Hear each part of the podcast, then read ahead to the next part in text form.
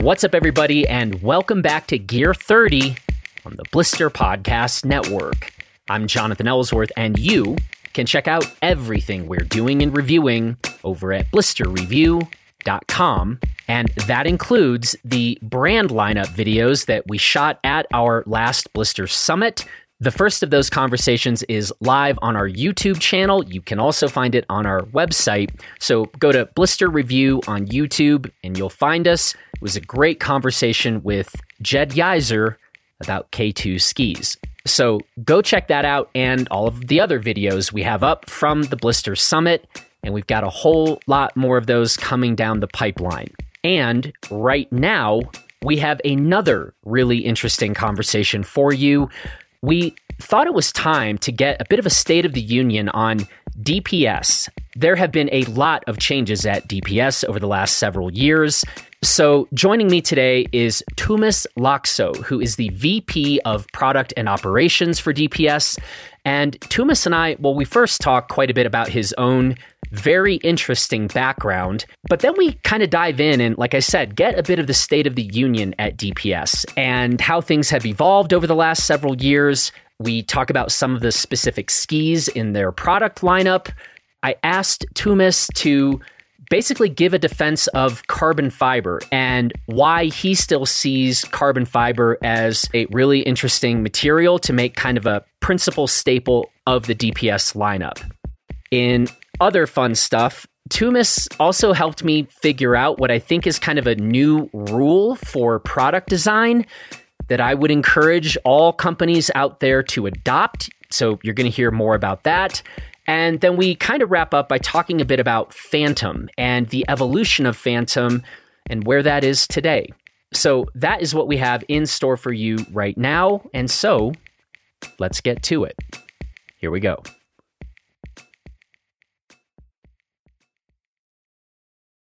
Well, Tuomas, how are you today and where are you today? I would, I would say that I'm in the middle of winter, but it's early May and it keeps snowing. I'm in Salt Lake City here at our DPS factory headquarters, and I had one of the best powder mornings of all year. Um, it was hammering snow. It's been snowing, and I was at the top of uh, Main Chute Baldy at seven this morning and laughing. It was hilarious. Did you solo tour this morning? Were you out with people? No, we hired a new uh, a new engineer, um, Stu Gleason, and uh, I said, Stu, you got a you got a 5:15 meeting tomorrow morning. Um, show up at the parking lot. So uh, we had some good. A lot a lot happens with headlamps and and pitch dark around you. A lot of a lot of good conversations on the skin track. Hmm. That's really cool. I'm stoked you had a good pow day this morning. It's been a weird. There's been there's been a lot of groomers, a lot of hard snow this year, and and so maybe it was May 4th. Maybe my mind as a skier's short memory for just protective reasons, but dang, it was one of the best mornings uh, I've had. Wow, that's really cool. Well, hey, we got a lot of ground to cover, and I think where I want to actually get started, just to first have you tell us what your official title is at DPS, what your role is. Let's start there. Sure. Um, I'm VP of Product and Operations. Uh, we are a um, a North American manufacturer here, so operations has a lot to do with making skis. So, in simple terms, I'm responsible for um, creating real solutions to real problems and getting them on the shelf. Um, whether we build them, we've really expanded the line quite a bit the last few years, and whether it's um, our own built skis or whether it's skins or bindings or poles or travel luggage gloves, um, responsible for the overall procurement, design, development, engineering. Um, so I, I make toys. okay, and so when pe- when you say VP of product and operations, you're not the guy in charge of payroll at the end of the month or something. You are in you are in the details of the products. Yes, yes. So oversee the product managers and the factory manager and the supervisors. So the operations side of that, not the finance side. Um, thankfully just uh, get to focus. We have a really, really strong team that's grown a lot. And that's, uh, um, you know, I think there were a lot of hats worn over the years, and, and we've really taken a chance to, to do what you do, be really good at it, and just focus on it. This next question has a potentially very long and admittedly interesting answer, but I might have you not give us the longest version of this. I do, though, want to ask about your background because it's quite interesting. And so tell us prior to getting to DPS, talk about like where you grew up, where you went to school, and maybe just a couple of the kind of career highlights. I grew up loving skiing in Seattle. Uh, grew up the son of two Finnish uh, immigrants. Um, so I'm a dual citizen with Finland, um, and hence the Scandinavian name. And and um, and I think I liked skiing more than any other kid. And hmm. growing up in the shadows of K2, I could almost see, you know, the island. And uh, it was soon after Franz Klammer's downhill in hmm. uh, 1976 where it was like, wow, I think that's super cool. Um, and I want to make skis. And maybe to a fault, I'm pretty focused. Went to school up in Bellingham at Western Washington University, and they have a program called Plastics Engineering. Um, and my path was with an emphasis in composites, reinforced plastics, because I wanted to make skis, and I wanted to go work for K2.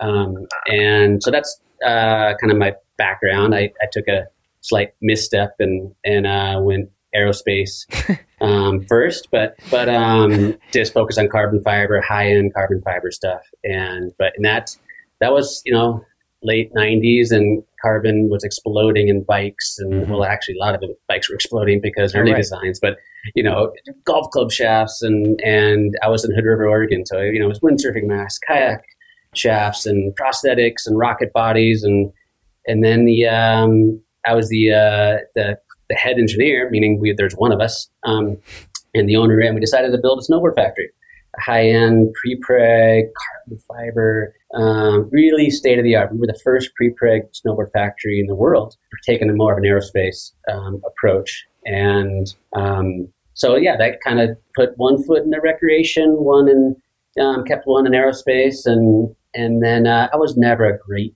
engineer. Let's just say that. a better big ideas guy, and and then uh, North Face saved me and hired me to uh, oversee all their technology there. So that was in the early days of North Face. Um, really, really fun time, just just uh, bringing welding and, and and you question like how did you go from carbon fiber to the North Face and sure there's maybe a carbon fiber shank in their shoe or a you know a, a frame in the backpack, but but it's all plastics, it's all coatings and urethanes, and that's kind of the it's problem solving and, and working um, with material suppliers, trying to be the highest end brand you can. So that was a really, really I owe North Face a lot for kind of being in charge of that program. But yeah, the uh, Black Diamond kind of maybe closed that loop for me as a dream as a kid to go, hey, I want to make skis. And they said to us, do you want to run a little ski company? And, and uh, you get to be in charge of the ski division. And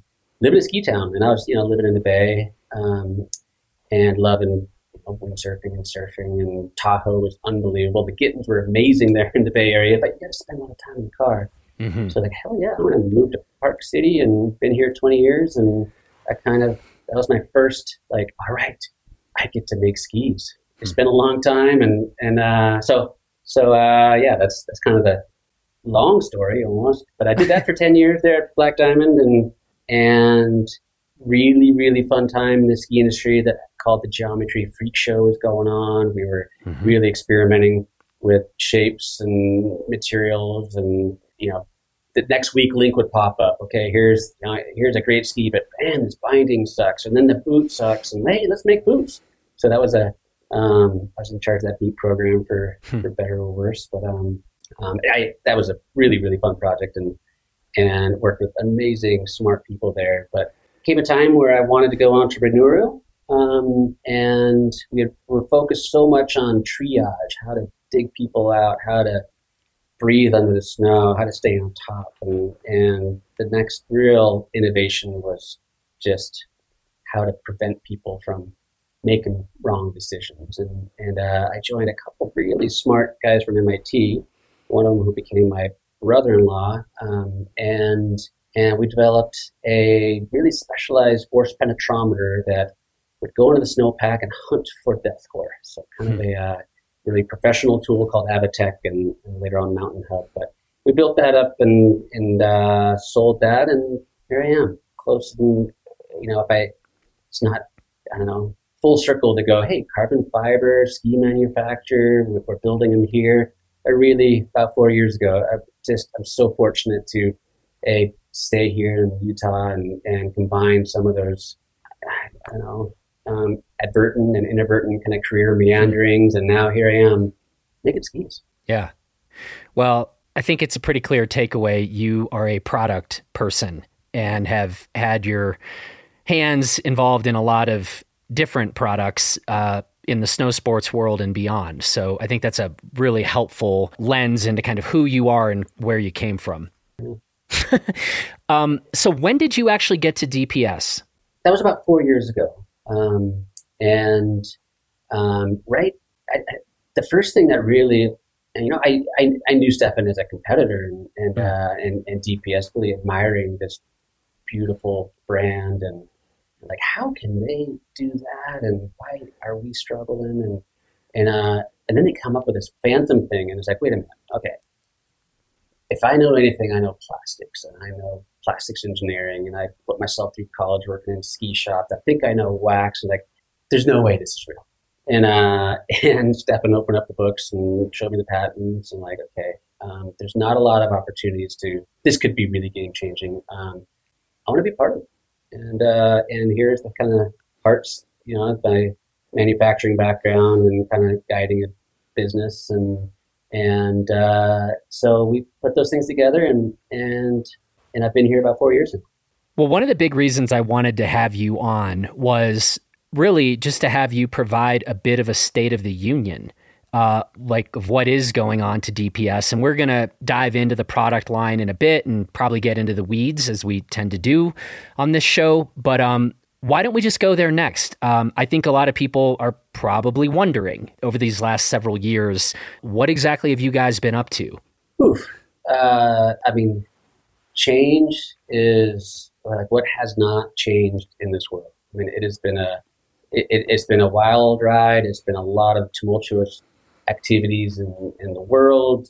You know, I can't go through a podcast without talking about supply chain issues, and and uh, I'll try to avoid um, diving too deep into that. But you know, there's there's been a lot of change. Um, what hasn't changed is we go about things the hard way often, building skis that have high performance carbon and trying to make them as damp as possible. And building in North America, like you know, we're always still trying to create real world solutions to real problems, and that that hasn't changed. But what what has, you know, it's it's keeping up with, like I said, a dynamically changing world.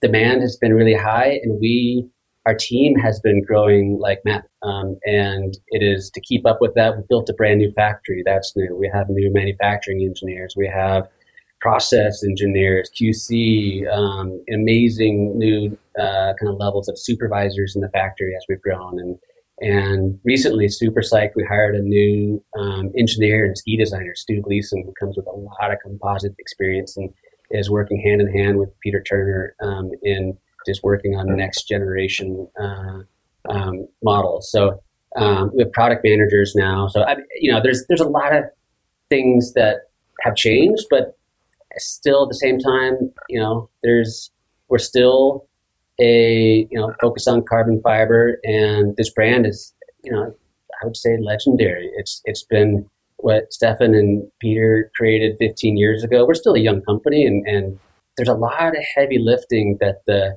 the old guard did that really built this immaculate brand. Um, and so, you know, we're the team's gotten bigger.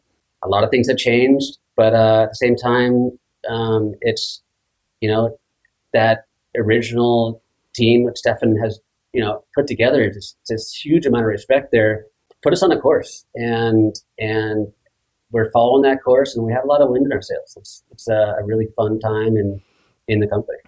Where are you guys building skis these days? So we we were kind of in West Valley, Salt Lake, um, and um, you know, growing and but we were working on uh, just you know familiar with Alchemist, one of our kind of um, key technologies we had in the last 10 years, five years. And, and uh, but blending a really stiff fiber and you know building skis out of carbon. Um, you know, it's been a it's, it's been a quest since day one. How do we make something exciting, but just and energetic, but planted and damp? And and uh, and we were doing so much with with fibers and orientation and resin and and that middle of that sandwich, that wood part.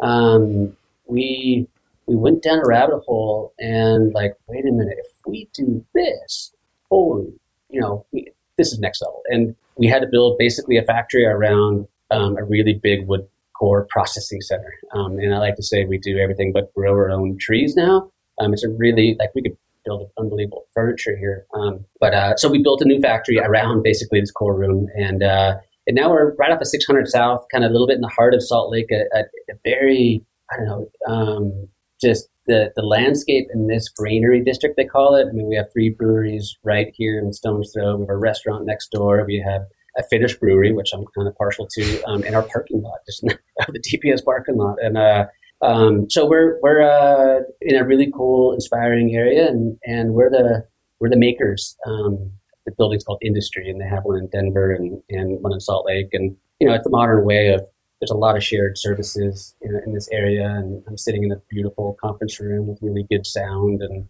and we get to have you know global sales meetings with a made for TV type of uh, um, AV program, and in in the you know, auditorium, and you know we're we're still a little ski company, um, but we have really cool kind of area to work in, and and we're the we're the makers in the back here, the uh, making a bunch of fun carbon fiber toys. And are you producing all DPS skis from the factory, or is there still still some being produced elsewhere? Yes. So you know, if we go back into the um, into history here, you know, we started we started in Asia, um, direct to consumer, and Peter and Stefan would park it over there, mm-hmm. um, you know, all summer, and and and then uh, go ski in the winter. You know, in the early days, and, yeah. and then uh, and then you know bring on Marshall and and and uh, Mike Cannon and Pizza. And a lot of these guys are still here.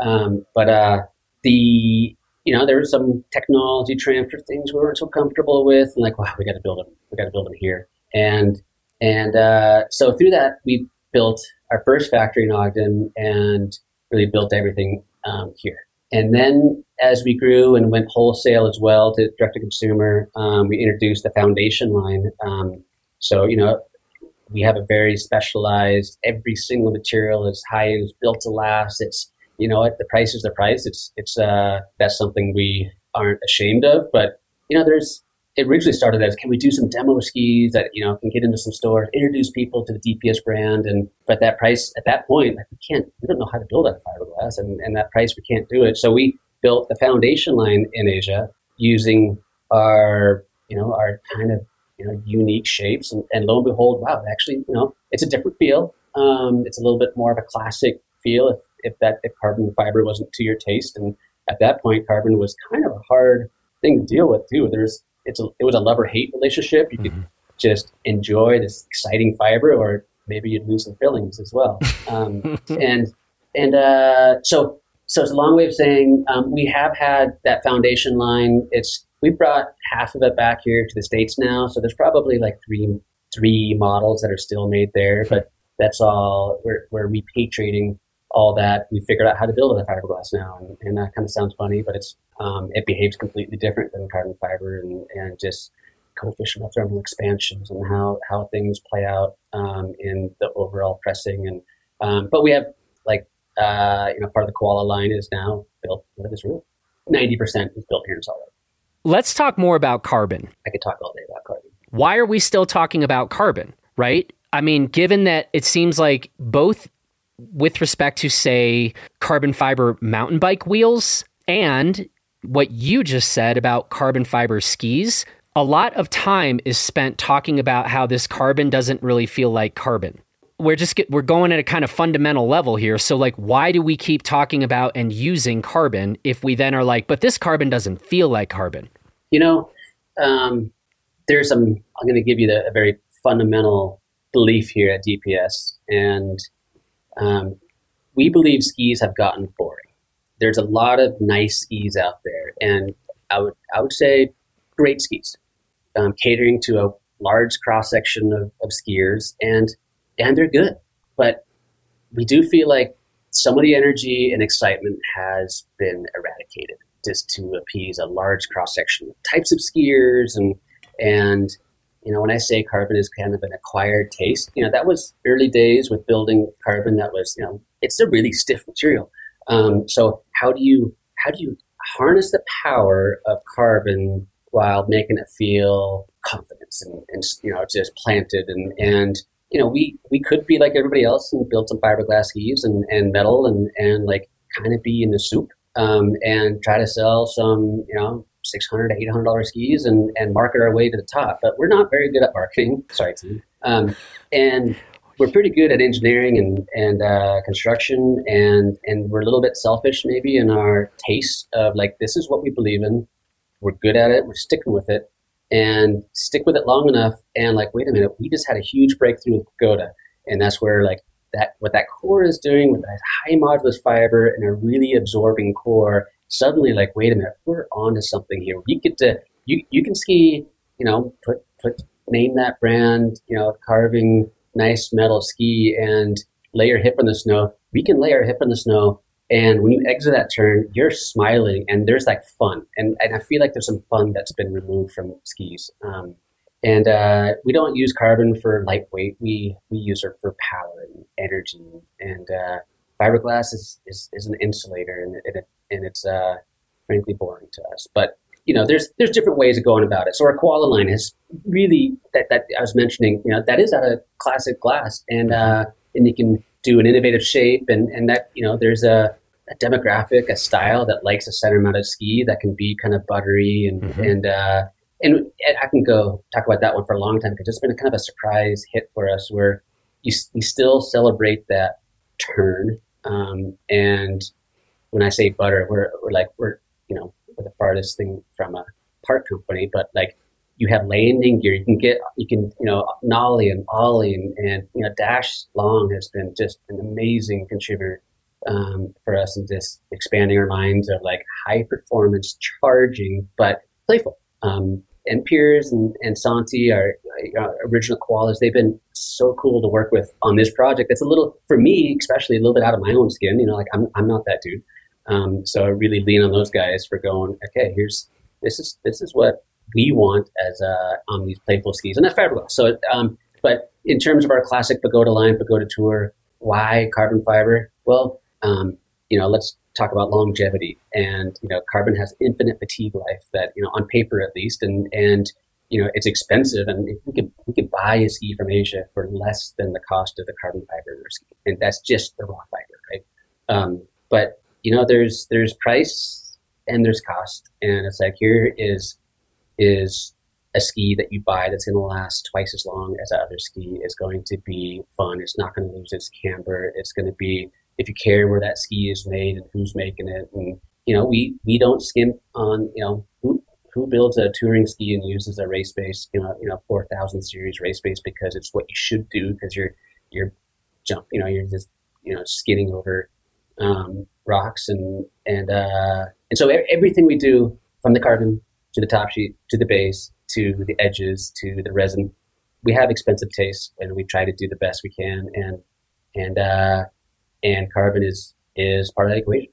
Let's talk about the product lineups. I mean, you've already mentioned Pagoda. You've talked about some of the koala skis. I'm going to let you dictate where we go uh, from here. Sure. Well, what's fresh on my mind? I had I had the Lotus um, 117 out this morning, and this this is something that has been just a, a really historical ski in our lineup. Um, there's been, you know, surfing, just powder surfing, right? That's what when Peter Turner and Shane McConkey first worked on the spatula. Like, okay, here's here's you know, Shane was like, hey, Peter when he was at Volant, you know, like let's let's let's treat this differently in a different type of um, medium of snow and think of it as flow and water, and, and, and they came out with a pretty groundbreaking concept there that has really shaped a lot of our thinking from there on out. Um, and then when Volant sold and Peter and Stefan joined together, it was like, hey, let's let's let's take what we learned from that and let's let's go and make it better. And that you know that so you don't pretend to go right and it wants to go left. And here's some things we can fix. And, and so there's been so many you know just you know historical iterations of the Lotus 138, and we applied it to you know there's there's you know um, some the 142 and the spoon and but the one Lotus 124 is something that started to get a little bit more. Take this powder surfing. If I don't quite have that chance to go to Alaska and see the untracked line and nothing but, um, here's something that we can take that powder surfing um, feeling and what we know about that and and build it in a Lotus 124 and and you know and, and there's been a lot of different iterations of that one. Um, I'm really psyched on on our our most recent one that that uh, is built off of kind of an older concept of the touring 124. But you know, that's it's not about surface area completely. It's about shape, and and we built we built a really skinny one, which is okay. We learned from that. But the one we built a 117. We launched it this spring in a soft launch,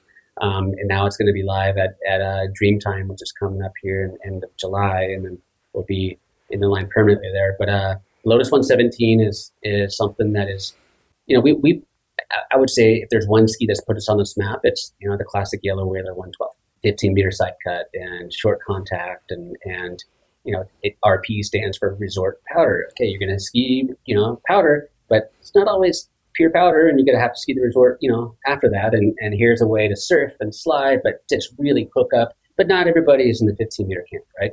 And so that that uh, the the Lotus um, 117 is you know not, not too far um, width wise from the 112, but it's it's in a longer side cut and that that uh, kind of a little bit more classic tapered um, um, pintail shape. But and that was we didn't have a lot of snow this year, and I spent a lot of time with the team working on that. And similar to that 112, you can still just arc. You know, a, a ski's got to do more. There, were powder skis that only ski powder. You know, you know, ten years ago, and, and we've learned. All the companies have learned. Like times, you know, life is short. You, got to be able to get back to the lift, and and this is super psyched how it's handling on, on snow. And, and the tricky thing about carbon is it can get too light. Um, so we actually spent a lot of time adding weight and adding weight and, and like, okay, now we're, you know, we're still, we're always on the lighter end of that spectrum and you can mount a hybrid binding on there, but you know, we're, we're poking over two kilograms on that um, ski and, you know, by comparison, the, you know, the 112 is whatever, 18, 1750, 1800, you know, so like mass can be your friend sometimes, and and we we we chose that direction on that Lotus 117. So hmm. psyched about that one. Um, boy, we've you know the the Koala 103, Koala 118. That's that's been we've been um, well we're yeah we're talking fall 22 right now, right? I can't get ahead of myself. A couple different seasons, but what we're launching um, this so this summer is uh, kind of the next level Pagoda tour. So we have if you're touring, we have Pagoda Tour. If you're not, we have Pagoda. Um, and that's that layering. It's a it's a way of taking that core and layering vertically. Um, you know, a lot of a lot of cores are you know built with vertically laminated wood core, and we use bamboo stringers to add some life to it. And it's like, okay, we, we have so much life in those skis. We need that core to do a lot less um, and be more of a shearing kind of a um, uh, property than adding life to it. So that that's the pagoda stacking when I talk about pagoda. But the lightweight ones, um, we, you know, there's, it's a forever quest to continue to build higher and higher performance touring skis. And I think we made a huge leap with the Pagoda Tour compared to the Tour One. You know, you should, you should always be a little bit embarrassed about the previous technology, and you ski those back to back, like, oh my god, you know, like I, um, I hope people have tried a you know a, a DPS ski of late because things keep getting better and better, and we keep learning, and well, we're not going to stop learning, and and hopefully getting better. But this next um, version we're launching this summer, we're we're introducing some kind of a new technology in there called Third Rail, and and we're um, we've teamed up with Checkerspot, who you know we are trying. We talk about innovation and design, innovation and construction, but you know sustainability is something that has kind of been ingrained with us just by building skis in North America. And like, we cannot have any of this expensive stuff land on the floor. And we want our skis to last forever. And, you know, it's been something that we've been kind of doing all along inherently, but we know we have to just get better and better. And, and their algae based algal sidewall, um, we, you know, it's, it's amazing how we kind of came onto this um, program. I, I laugh and I might go too deep here, but the Texas freeze there was a freeze down in Texas that completely radiated yeah. through car bumpers and you know you know electronics and, and lo and behold our urethane was you know the precursor was coming from texas and it gets shipped over to huh. asia then come back to us like oh my god our supply chain tail is huge and we can't get any urethane and and Sterben's is you know he's about a block away from us and he's like hey can we drive our forklift over and pick up some urethane and uh and like that's a pretty short supply chain and, yep. and uh so you know, it, it I, I, little facetiously there, you know, it was a little bit more difficult than that, but um, but uh, we've we've converted um, most of the line over to to the uh, um, the the Al, algal wall there. So we in that Pagoda Tour line, we're injecting that sidewall, which is more additive manufacturing versus subtractive and, and less waste on the floor. Um, it's reducing our dependency on petroleum. We're also injecting in the middle of the ski. We call it the third sidewall, third rail. So there's, you know, you, you think of a ski as a, as a composite beam, and there's certain kind of deflections and certain um, attenuation of vibrations and nodes along this beam, and and and we've gone and kind of strategically placed at the center of that core, on in front of the binding, behind the binding, some some uh, extra damping, let's call it that. So we're trying to grab another gear in our touring skis you know, a lot of people it, they've hit the weight. Let's let's you know that's they're you know sure there's super lightweight skis out there. We're not we're not about that, but but we've kind of raised the uh, kind of next um, gear for uh, um, performance on that touring line. So so construction, some new shapes, and innovations and sustainability. That's that's kind of the uh, what's been keeping us busy lately. Yeah. By the way, I something you said kind of resonates when you said, you know, your previous iteration ought to embarrass you a bit as a kind of general design rule. I actually really like that because I'm going to take it the other way though. We've said for years, one of the things that really frustrates us is when a company changes something and we're like, you did not make that better, you know? But, and like we often hear from companies like, yeah, but we have to switch up every couple of years because retailers or the market, they just need new, new, new. And I like that idea of like, I'd rather companies spend more time dialing in a product, really digging it, and maybe as a rule, which I've never articulated this way, you don't change the product till the previous version one does embarrass you. How about that? I, yeah, that you, you say a rule, it, it's printed in our factory real solutions to real problems. And that's a guiding light for us. It's like we, um, to, that that would stand the test of time too. You know, like we um, just as skiers, um, you know, I want to make myself a better skier, and like like you know, there's there's uh, selfish inspirations, but it's we're not we're not innovating for innovation's sake. We're that's uh, something that we're really adamant about. Um, we're not changing a color, um, and um, and it's you know, I don't know, maybe there's fatigue as well of you know, some, I think some companies that are really good marketers and like, here's our model, and you know, it's going to be you know the Ford F one fifty. It's the F one fifty, and it's the F one fifty, and it's the F one fifty, and this one now has you know EcoBoost or whatever it might be, but it stays the same, little tweaks. You know, we've done some fundamental flips of our constructions and manufacturing and cores and our carbon and our resin and um, yeah, we're um, it allows us to have jobs as well. Hmm. you know, it's like it, it it's, it's inspiring and, uh, fun to push the envelope of all those things. Yeah, and I I'm I'm actually all for like you've talked about more sustainable forms of manufacturing, and I think those are 100 percent good things for all companies to be looking at in terms of why they're when I'm saying like don't change your stuff. I am in favor of like, okay, but if we can find better, less wasteful processes, great. But I all and by the way, I also think it's fair if a company just says we're changing sort of the design brief. So now we want this thing to be different than what it was. You know, mm-hmm. like that's okay. But a lot of times what we see is what they're saying about the product, you know, the at least forward facing design brief, that doesn't change at all, but the product is different. And sometimes we're like, you fucked it up. And that's a bummer. So I don't know. It's I, you that was sort of a long monologue, I guess, but it's it's helping me. I like that as a rule to companies. Like, unless the previous version embarrasses you, please don't change it. Yeah, that's uh, I like that. I, I might print that on the wall too. Yeah, or I should say, for, un- we strive for embarrassment. Right until and, I and, should and say, that's no that's no knock against previous iterations, Right. know, but like you just should, as a human species, we should just get better. hmm Yeah, and and I guess the way I should have phrased that is until your future iteration makes the last version embarrass you, leave it. Or figure out better, more efficient manufacturing processes. But that's something I would love to live in a world where that's what we're kind of seeing, as opposed to the like, well, I don't know, the market just gets bored and forgets about us if we don't tweak shit for random reasons every two years. I, I don't, I don't love that, especially because I have to go ski this stuff.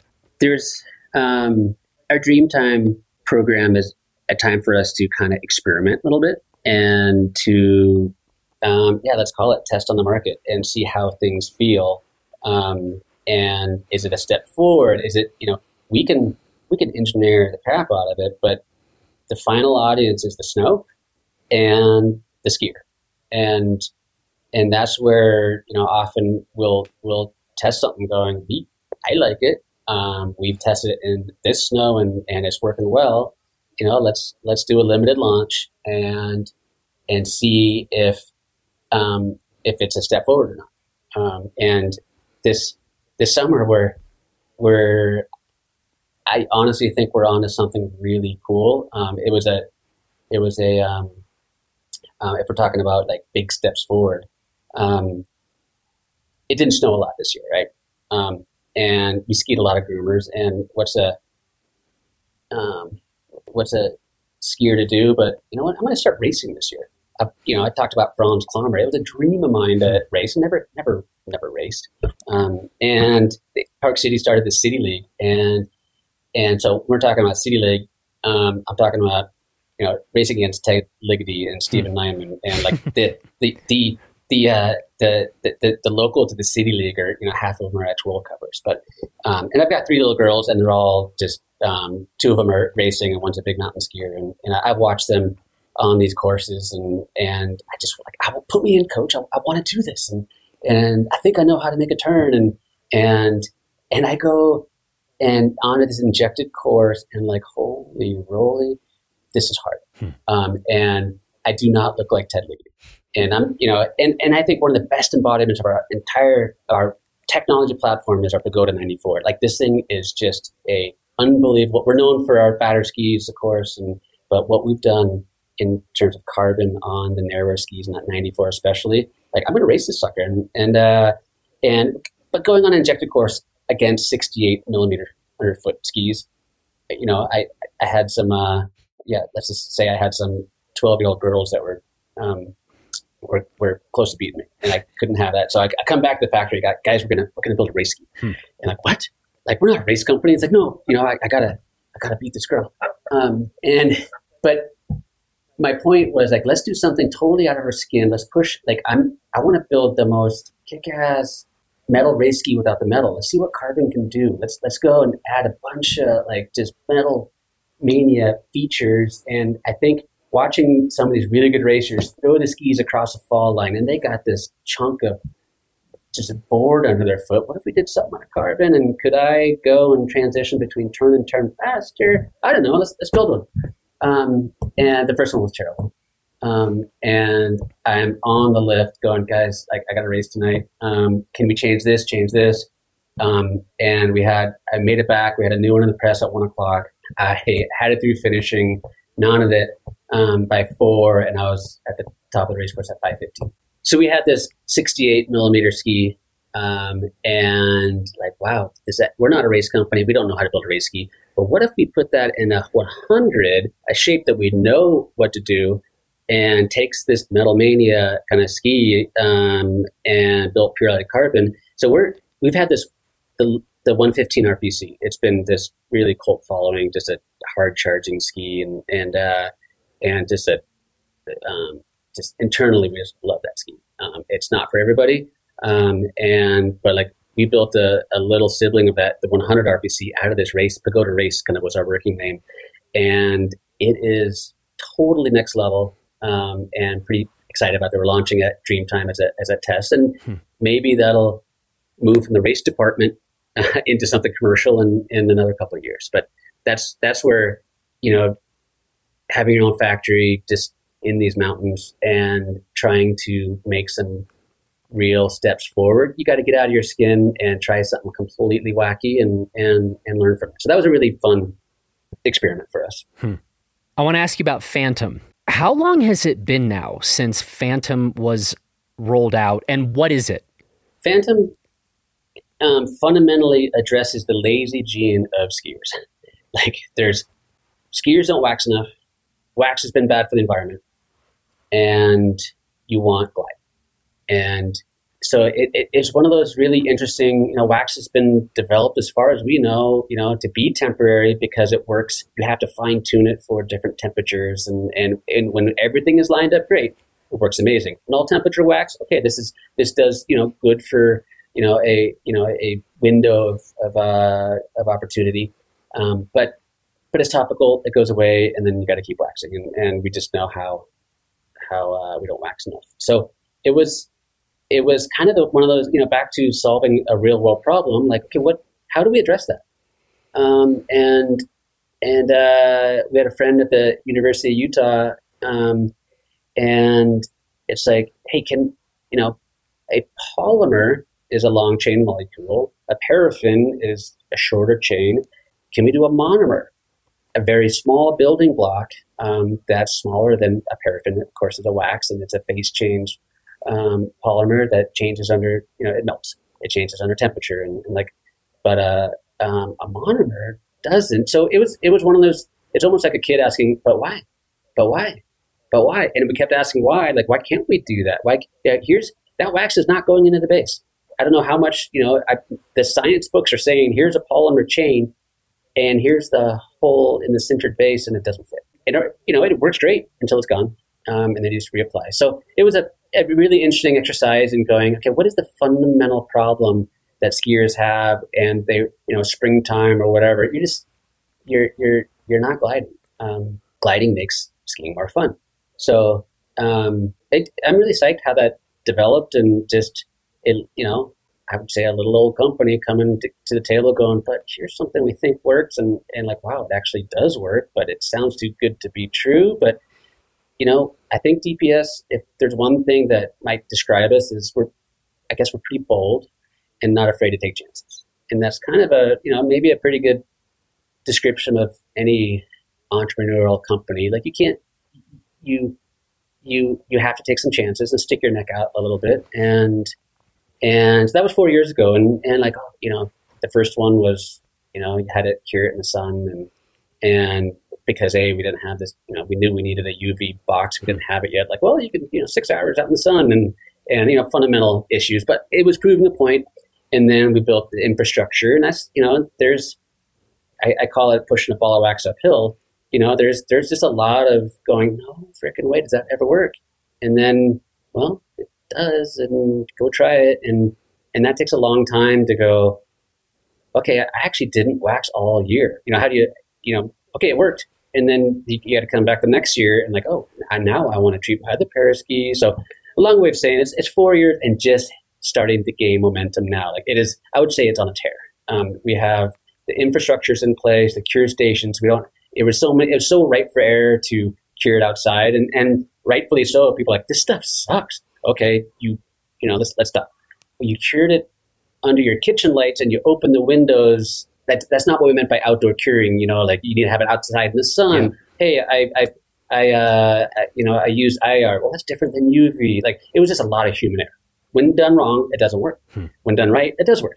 Um, so, so there's now there's if there was a time where you know one out of ten did it wrong, that one speaks pretty loudly, mm-hmm. um, and those nine are like, oh no, I think it works. Mm-hmm. Um, and there's some other learnings we had there. Like we were like never wax again, and people take that as a license to do nothing to their skis. Yeah. Don't get a tune. We don't sharpen your edges. We don't fix dings. We don't reverse oxidation. And it's like you have to wipe the shit off your skis sometimes. Yeah. Um, and so, you know, it, part of this is this, you know, okay, here's the best product, but now we got to figure out how to communicate it and how to set expectations. Yes. And and that's where like we're not we're not a race, you know, we're not a race company. We're the you know, if I said we're not, you know, the farthest thing from a race brand. We're a farthest thing from a wax company as well, but we just went about solving a, a problem for the everyday skier that we think is a pretty good solution. And and now you know I, I think the the Gear 30 with Gear West just uh, you know um, a couple weeks ago was like they're you know um, using as a base treatment on race skis. And we actually had our first Olympian here at the uh, the last Olympics. You know, they're like, hey, we use it. We use Phantom as a as an underlayment, and we use topical waxes for race day. And like, oh, okay, that's cool. Yep. Um, that's not what it's intended for, but like, and now Nordic brands or, or Nordic skiers are saying, you know, like we think there's something magical here with with treating it, treating your base, and then when you do have time to wax, great when you don't and wears off, it's better than an unwaxed ski. And that's all we're saying. It's like we are just a solution to reduce friction. That's all we're doing. And and uh, and for most people, that's a big step forward. So that correct me if I got this wrong, but because this is really interesting and key. Like you make these products and like how do we talk about them? How do we communicate what we're doing? And it's actually critical, right? Especially with something like Phantom. And so you said in the early days, the messaging was you will never have to wax again, period. And then you just said, and people kind of thought that gave them license to not take care of their skis whatsoever, right? And so, is it fair to say now? I think I heard you just say this. Now it's like, look, we think there are significant reasons to do this phantom base treatment. Go ahead and wax and then if that wax does kind of come off, get removed, you are going to have a better ski experience if there's phantom on your base as opposed to if there isn't phantom. It, Fundamentally, absolutely. Okay. Um, yes. Or don't wax at all. You know, like you can wax. You know, I, I, I like going into the garage and having a beer and, and listening to my, my tape deck and like just, you know, I, um, it's a, it's a process too. And like, you know, I, I, I throw on some with three race girls, I, I kind of put on some liquid toppers these days for race day, but but uh, I like the process. And and uh, but the point is, a lot of people don't. A lot of people don't have the tools. Um, maybe they're you know they're living in in um, LA and they're flying somewhere for their five day you know trip, and they want that to be magical. And two days into it, their skis suck. Mm-hmm. Okay, you know like um, that's who Phantom can be for or it could be for the total tech weenie who's going, I want to be the fastest ski out there, and I want my skis that I paid a lot of money for to be the best possible tool they can be, and I want this base treatment. Um, so that's kind of the the, the, the bookends of the of, of, the customer there. But like I said, um, you still need to get a tune. You still need to you know you know what are the contributors to Glide? It's you you need um, get get rid of the crap in the base. Make sure you have a, a structure, and and if you have a lot of micro hairs, you know we we have some polishing pads. Like you know what, if if you if you see you know visually see Velcro and hairs, polish that down, and you're going to be good um, to a point, and then go get a tune. And I think there's dealers too, like, you're going to steal my tune business. I don't want that. It's like, no, no, no. You know, like, we came out with some shock and awe going, never wax again. We didn't mean to step on your tuning business. In fact, we need you and to keep so to keep yeah. Phantom working the way it's supposed to work. Absolutely. Yep. Okay. So it's it's been super fun for us to to shake things up and and uh, and like I said, back to solving solving some real problems. It's it, it is interesting that the next generation that we're launching here this this fall, you know, we've just done we've made it easier and easier and easier to apply. And you know, if we went from six hours in the sunlight to one hour at the cure station to 20 minutes times two, you have to do a part A and part B to now it's like 20 minutes one time. And there was a, most people, if they had a bad experience, is because they didn't roto brush the crap out of it afterwards to get rid of the surface, a little bit of globulin within the structure. And they come out over time or like, you know what, go get a grind. And like, oh my God, it works now. Great. So we, we like, there's only so many times, so many, you know, first impressions that you, you can blow. And uh, so we this new formula, it's it's it's a spray on formula. We've changed the viscosity of it. It's there used to be a 15 minute so, or 10 minute soak cycle. Now we don't have that anymore, and it's really fast for the dealer to apply it. We talk about you know the rest. Now we have to think of it as a business. We have a really cool exchange program with metal containers that um, we, we, do an exchange program when they're done with that container. They send you a new one, send those back. It comes with a mailing label. So we're trying to think of it as a, at first, we're like, oh, here's a great idea and now like okay how do you actually treat it as a business and, and make it um, those those retailers to be like super value added to those retailers so that's where we're at in kind of the trajectory hmm. and next is europe europe is a slow adopter you know to you know to almost anything especially you know technology coming out of little salt lake city dps and and uh and now we're just finally finally um, we, we hit the right touch points over there and, and people are like, okay, you're actually right. It is working. So that's, it's fun to see it starting to go global now. Hmm. Well, Tumas, I know you had a really early morning, so I feel like I should probably let you go for now. I could talk skis all day. and I do. We like that sort of person around here, actually. But um, and I'd love to come out to the the, the labs program. That is super interesting to me, just blending science and I like to say blending science and nature. And, and uh, you know, we do so much engineering here and, and, and, you know, quantifying things. And at the end of the day, it's, you know, the snow is the, is the, the final judge of your, how good of an engineer you are. And, but trying to figure out, you know, through uh, a lab like you're doing, I, I can't wait to see what's what's happening there. That's going to be fun to see evolve. Yeah, and where I told you earlier before we started recording, actually, um, I was just I'm on a call every week with the faculty involved with labs. I was down at Western uh, in a classroom with our managing editor Luke Koppa. We were sitting in a a course um, where we're looking at fabrics and fabric testing, and like, man, it is all ramping up what we're doing with Blister Labs right now, and um, and it's cool. And so, yeah, I, would love to have you um, come check out the facility and and meet the people involved with this. And uh, end result, still, which I've been really clear on, is we want to just continue to provide better and better consumer product information about all of this pretty expensive equipment, and we're we're on a really interesting road right now. So um, it'll be fun to have you out. We can show you what's up, mix it up, fight about some things. You can say we're doing some things wrong in your opinion. And, you know, like I, I, I'm really looking forward to having more designers and engineers coming through and just chopping it up that way. So, um, yeah, we'll, uh, we'll make it happen. Awesome. Zach. Well, thank you so much for having me on the show. Really like what you do. So it's an hmm. honor. Hmm.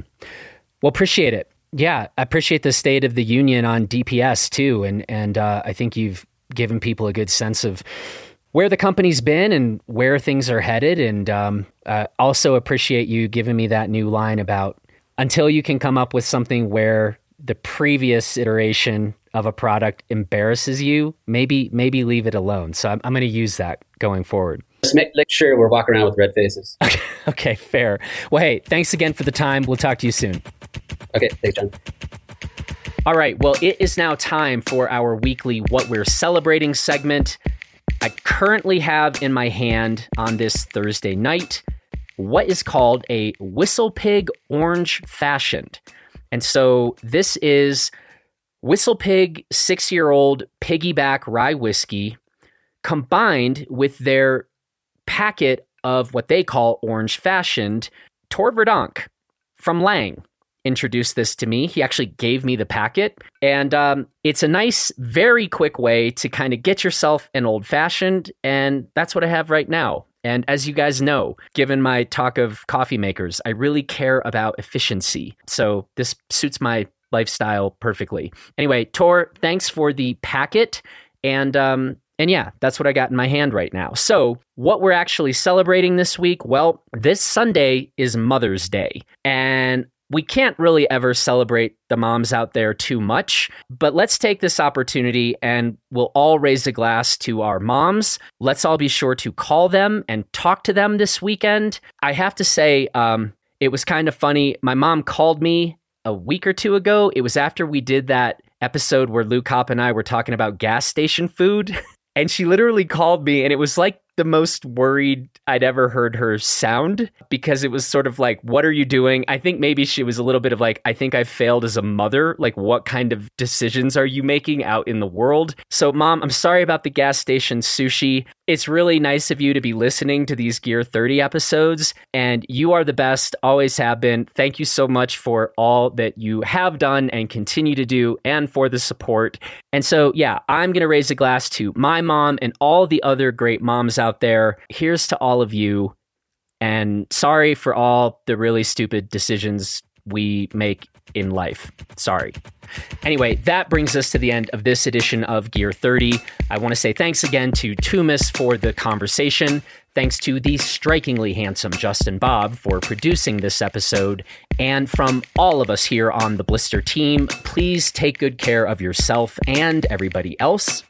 And we will talk to you again real soon.